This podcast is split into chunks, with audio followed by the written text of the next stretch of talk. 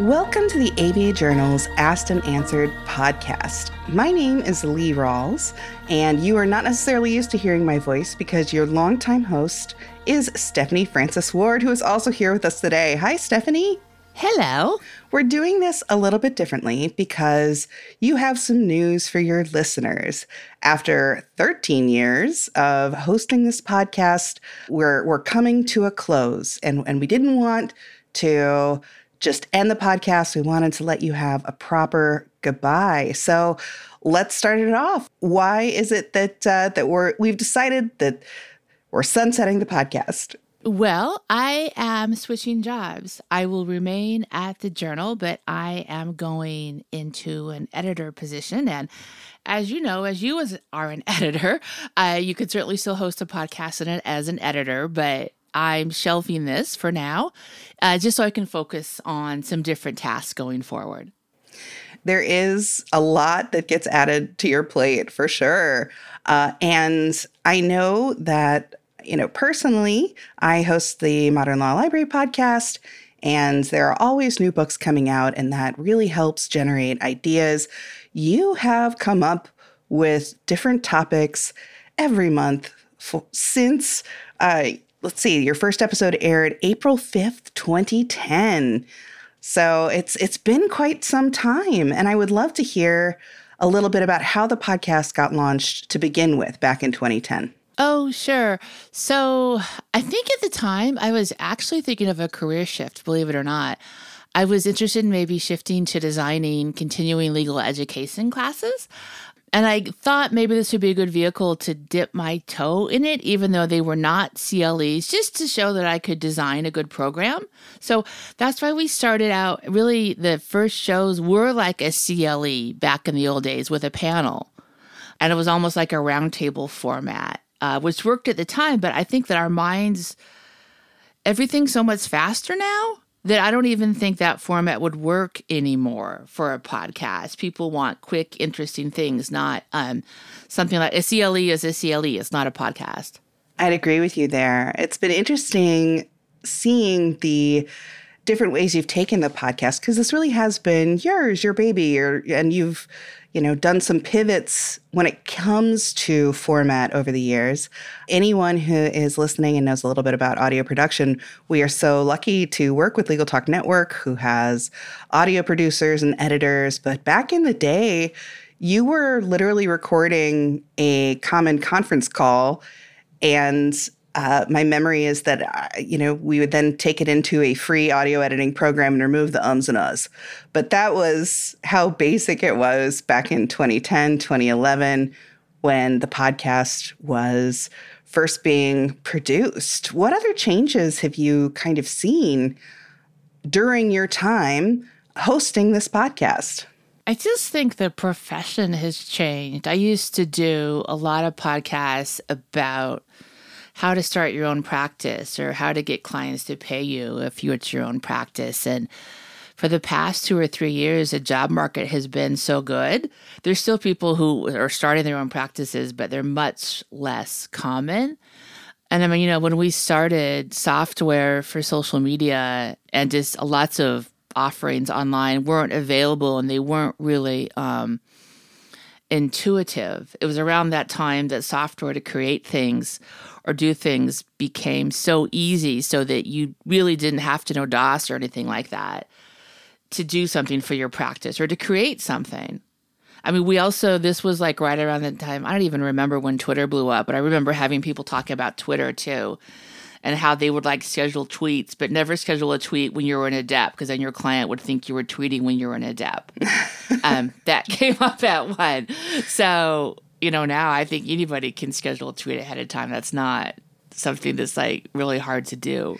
Just to date the podcast again, as I was scrolling through, I saw that one of the episodes was how to build business on Google Plus a service that Google What's killed. Google Plus, I, Google Plus is, is so remember. old. Google Plus was like the social network thing that Google tried for a hot minute and then decided wasn't worth it. oh. Was that pre or post Facebook when everybody started using it? Oh, it was post Facebook, uh, but okay, they just never right. really supported it. I think if we had to look at what would be a better analogy, it would be for LinkedIn. I think Google Plus was a oh, yeah. an attempt for at LinkedIn before people were ready for LinkedIn. Okay. Yeah, LinkedIn totally blew up. Yeah. Remember, there were seminars at firms on how to use LinkedIn. Get everyone in a room. And, you know, that's the kind of stuff that you covered in your podcast. And I think people found really valuable. Another well that you returned to a lot was uh, something that clearly resonated based on the listening numbers. I think a lot of lawyers feel awkward in social situations and don't believe that everyone else also feels awkward necessarily. You know, we oh, had yeah, a totally. lot of, you know, how to feel more comfortable at networking events, how to be a rainmaker when it doesn't feel natural to you. Uh, one of the all-time top episodes that I keep seeing pop up is the Shy Lawyer's Guide to Becoming a Rainmaker is such a classic. What were some of the yeah. tips that kind of stick with you from all of your guests over time about lawyers who feel awkward in social situations, business situations, feel that anxiety and pressure? Well, one is to just put yourself out there. Two, if you're going to drink, just have one. And and I think this is totally true. If you feel awkward around people you don't know, see if you can help with the event. And you can even it's funny because I'm kind of a, rule, a rules person. I don't even think about this, but you could like even create your own little job for yourself and say, you know, like say, I don't know, say the Chicago Bar Association was having a cocktail party and you're a member and you say, hey, I want to volunteer as a greeter for your Chicago Bar Association cocktail party. Is that cool? And I remember asking the my guests, I'm like, I was kidding. I'm like, yeah, you could even like like a banner for yourself that says you're the greeter. and he's like, no, that's a good idea. so sometimes people that are good at networking just really put themselves out there and do things that the rest of us might think we're kind of weird or we feel embarrassed to do. But yeah, you've just got to push through. But also, it's got to be comfortable for you because when it, when you can see someone's uncomfortableness during networking, it's painful to watch. I sadly I've seen that many times. Yes, it can make other people in the room uncomfortable for you and yeah, anything you can do to put yourself more at ease. I, I love, you know, even if you don't feel like you can greet people and be that kind of outgoing person, there's always going to be need, a need for, you know, boxes will need to be collapsed, chairs will need to be distributed something. Oh yeah, and yeah. you never know what that's going to lead to. And you know the other thing too that I think people forget, honestly, frankly, oftentimes men. um, all you have to do is ask people questions about themselves. Most people love that, unless they're a really private person. You don't have to talk about you. That's where it gets uncomfortable, right? Just ask people questions about themselves and they love it and they'll remember that you're like an awesome person. And I hope this, you know, isn't isn't embarrassing to you for me to talk you up, but I have seen you in action doing this very thing. Uh, at the ABA Journal, we have a board of editors, and one of the fun things we get to do is once a year, twice a year, when the board of editors is meeting, they try and get us together for a luncheon so that they can meet us and we can meet them and we can discuss things.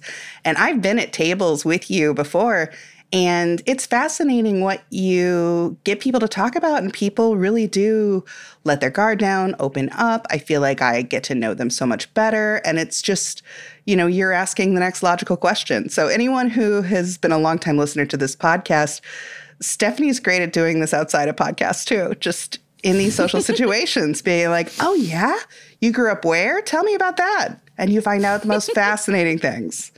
Thank you so much. Um, yeah, and in this business, there's always interesting stuff out there to find out. Absolutely. Yeah.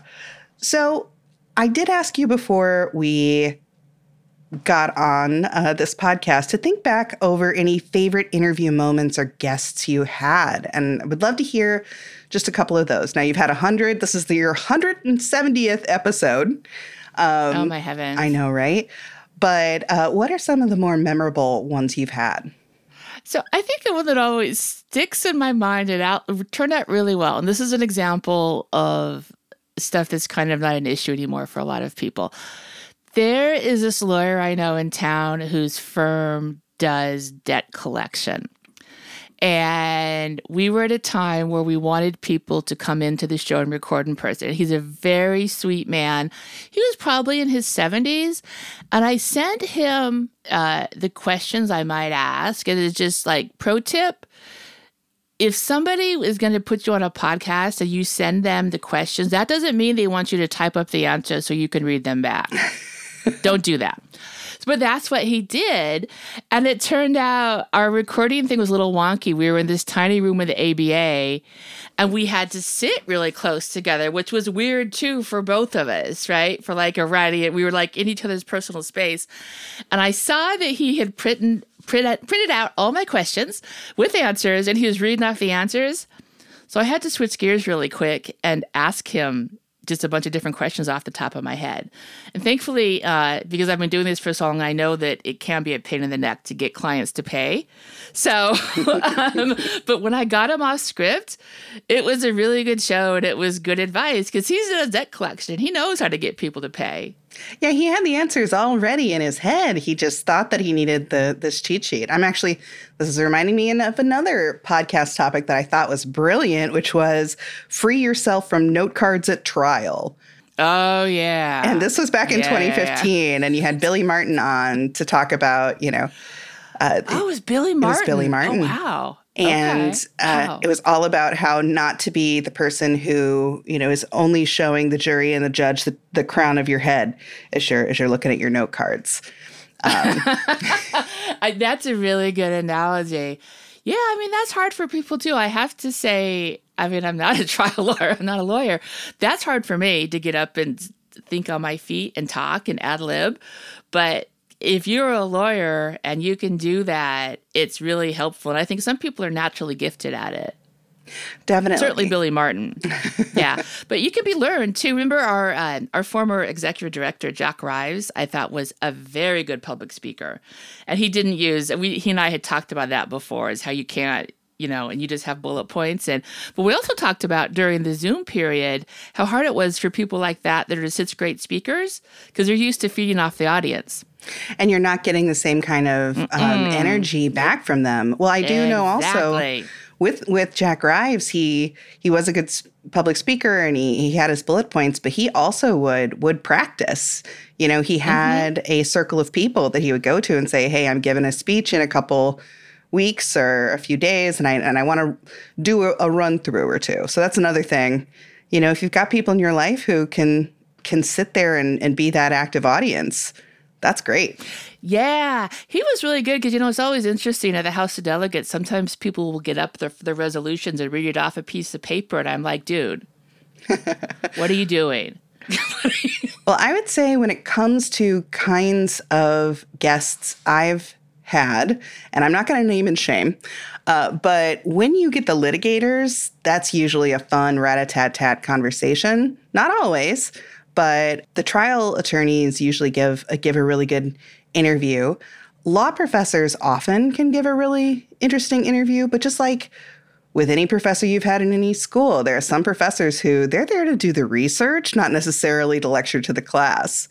And so sometimes you get an interviewee who you know and you can tell that this is a brilliant human being. The knowledge they have in their head is valuable. And it's so hard for them to explain it in this format in a way that grasps listeners. What would you do when you encountered that? Or would you try and kind of winnow those people out ahead of time? I would like to say I tried to winnow them out ahead of time, but I didn't. And honestly, it's like that's when you have a 20 minute show, right? Yeah. And you're like, okay, well, let's wrap this up. this isn't going to be one of the 45 minute ones. Thank you so much for your time. Yeah, you've been great. You've been great. Goodbye. But no, I'm so grateful to everyone who who comes on my show, and you've had some great guests. Another uh, a mini series you did, and you came up with this concept all on your own. You were like, "Hey, I'm worried that my normal ask and answer topics were getting a little stale. I'd like to try a, a project." And this was in 2018, and it was we ended up calling it lived and learned so for anyone who didn't catch that this was one of my favorite projects that you did as part of asked and answered could you talk a little bit about it Oh, yeah, sure. And that one, I actually did pick my guests ahead of time because I knew them and I knew they were good conversationalists. And what I loved about it, I tend to want to do things as efficiently as possible. And I was super busy with my other job, which is covering law schools. So I was able to do like five months of show records in one week. You just scheduled everyone and then we Yeah, yeah, yeah. rolled them out gradually. But um, just some of the guests you had on Mia Yamamoto, uh, Lucian Yeah. Pera, uh, Bobby Liebenberg, Michelle Coleman Mayes, just great guests. Everyone was so interesting. And it was people who are further on in their careers, and you were asking them things like, well, what do you wish you'd known starting out? And people had some really great non standard advice. So I encourage anyone who maybe didn't catch that back in 2018 to, to go back and listen. Well, and the thing is, and this is, I think, really important for lawyers who want to be interviewed for anything to know. I knew they could tell me about themselves and be genuine without just blatantly self promoting themselves. Mm-hmm. Because sometimes people that are not very savvy, very bright, but not very savvy, just want to get on and talk about their firms and their work. And that's only interesting, like to them and their moms, right? So that was that was key. Is I think all of those people were really. I knew they were great conversationalists who had interesting things to say. Now it certainly promoted them as well, but they did it in a way that wasn't. I'm just here to promote myself. Another thing that you've brought up when we have been kicking around podcast topics, and you know, you've been the captain of the ship. You, you've chosen them, but we did go through periods where we would, you know, discuss. Oh, well, what should we, what should we be planning several months out? And a piece of wisdom you had uh, that I think is useful to lawyers who do want to have more of a media presence is it's often very difficult to get lawyers to talk about a time when they experienced a failure or did something wrong. And if you can be that person who can be self reflective, that's really valuable uh, to interviewers and to listeners.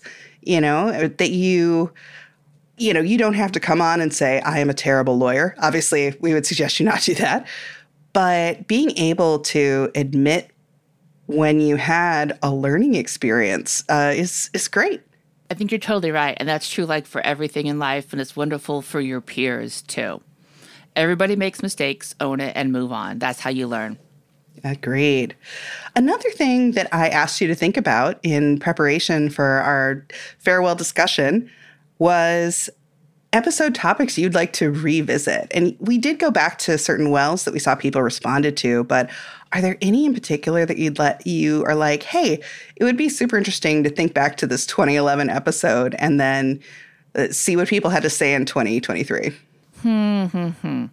I think maybe how people think about and use social media might be a good one. Because this, I mean, look at everything that's happened to Twitter slash X Mhm. And the and the other channels. how much And- LinkedIn has exploded as a site where actual conversations Yeah. are taking place instead of just like static posts.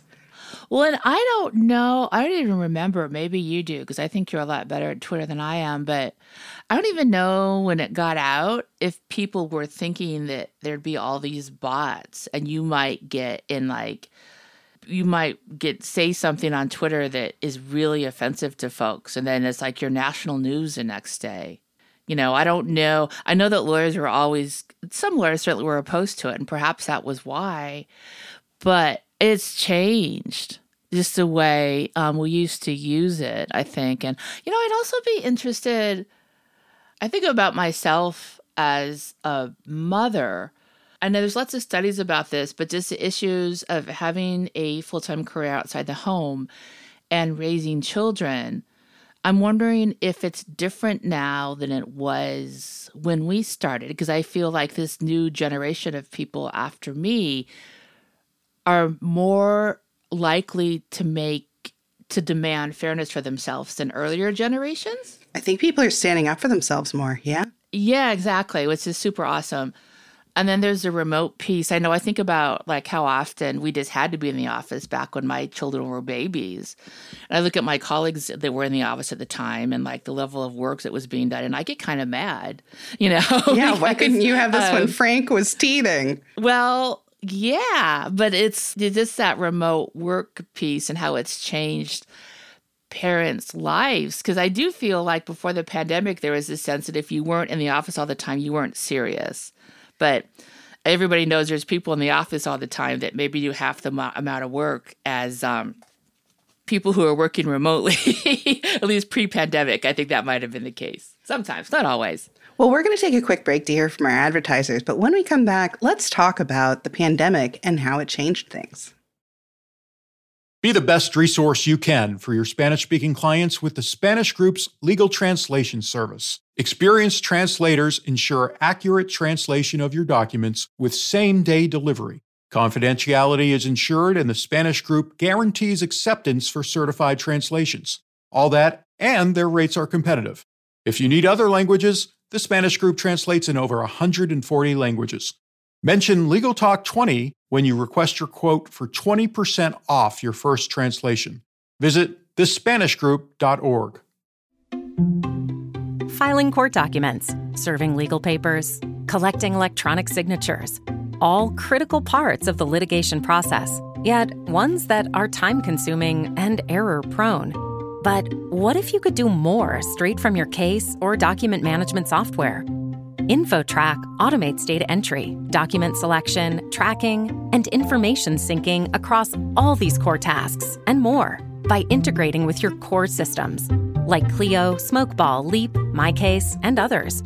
Spend more time on substantive legal work and less time on busy work. Learn how simple it can be at infotrack.com/simple.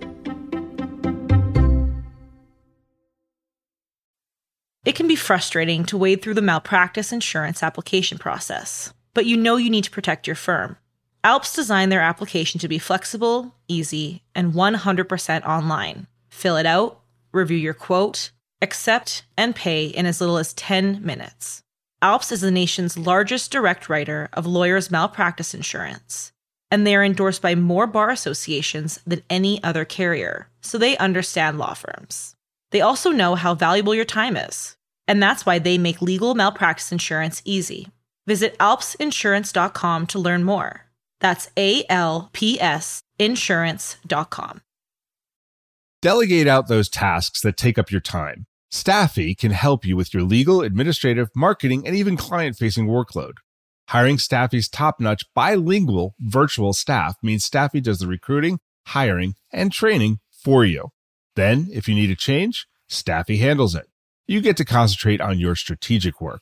Schedule a free consultation at staffy.cc. That's S T A F I dot cc and get $500 off with code HAPPY24. Welcome back to Asked and Answered. I'm Lee Rawles talking with Stephanie Francis Ward on her final, at least for now, a podcast of Asked and Answered. So, Stephanie, one of the questions I had, and I know you had uh, in March of 2020 when we were all sent home, was oh gosh, how are we supposed to record our podcasts? You brought up the room in the ABA that we used to use. And folks, it was it is windowless. It is basically a closet, a long closet, uh, and it had all of our recording equipment in it. It was pretty awesome. It really, was. It was pretty awesome. It's a good yeah. little studio, um, but suddenly we were working from home and didn't have access to it. So, can you think back and talk a little bit about uh, your your first recordings from home? Oh yeah, sure. Well, those were something. We live in a hundred year old house, and I think that my husband was working in the basement, and he is a lawyer that does union negotiations, which were I couldn't kick him out of the basement because he was like working around the clock. Plus, we also would have the garbage truck that would come by, which you'd hear from the basement. So I wound up recording in one of my children's closets, which was windowless. It was very hot, and we didn't have equipment. So my the same son, he is a big uh, gamer who would like to get on Discord and like you know just talk mess with his friends. Mm-hmm. So he already had a Yeti mic It didn't work very well, so I borrowed his Yeti mic, and Adam Lockwood, uh, one of my most favorite uh, sound guys, told me I could get it so that it stood in one place with ponytail holders. Ponytail so holders, high tech. Yeah, yeah. Well, that's what Adam is like a sound guy at heart for sure. Um, so yeah, we did ponytail holders, and that's that's what we did because that back bedroom, it echoes a lot, but his closet worked for the person. That was really unpleasant. That was super unpleasant, and like even like your chair would squeak. Mm-hmm. So I think we became a little bit more loose with the background audio because it's just that's what the world was. That's what it was, and and we both have dogs, and the dogs don't understand uh, the need for silence in a recording space. Oh, yeah. well, I always create mine, and she gets super mad about that, but she's cool once she's in there. So, what other changes did you notice when it came to booking guests during and after? You know, we I wouldn't say the pandemic is over. People are still getting COVID 19, but um, we're certainly back to more of a normal. Uh, but these past three years, have you noticed a real shift in the industry? You started talking about, you know, I think people now realize how much can be done remotely. Anything else you've really seen over the past three years? Yeah, I think that people are more willing to get help for mental health issues. Oh, which that's is great. Wonderful. We saw so much of that go up, and it used to be. I mean, I still remember during my career would have, of, you know, a lawyer might go to therapy. He or she had to be pushed to do it, and they'd insist on paying the therapist in cash and not paying insurance because he didn't want anybody to know about it. And like the LAP programs, sadly, I don't think they got a lot of use. But I do feel like that's gotten much less of a stigma, which is really awesome. There's also there's this remote piece and it's much much more common. I don't know what's going to happen with all the remote workers when the job market goes down, but I mean, yeah, those are, and I think it's, you know, it's interesting. I think it's kind of changed how we dressed for work too, because it seems like when I do go in the office, it's perhaps a bit more casual than it was before, which is nice. Yeah. That is nice. Um, although I will say, certainly the first time I was coming into the office, I felt like I'd forgot everything I knew about dressing professionally. And I was like, I know I had a full wardrobe. I would go into the office five days a week. Where are my clothes? What was I wearing? I know. Isn't it crazy to think about like when that was life? I'll have deja vu sometimes when I'm driving downtown during rush hour. I mean, like, I would do this every day. I know, right? Oh, yeah. Goodness. We're really blessed that we can set our own schedules in terms of where we work. That's a really wonderful thing at the journal. Very much so. Well, mental health was something that I feel like you were doing episodes on much earlier than perhaps a lot of people in the profession were open to discussing it. I'm thinking about this is not a super long ago episode, but you know, you talked to Brian Cuban, we've talked to Patrick Krill many times. You really had mental health as a focus for the podcast, like I said, pretty early on. Why was that important to you? And was it difficult to book people to get on and talk about this?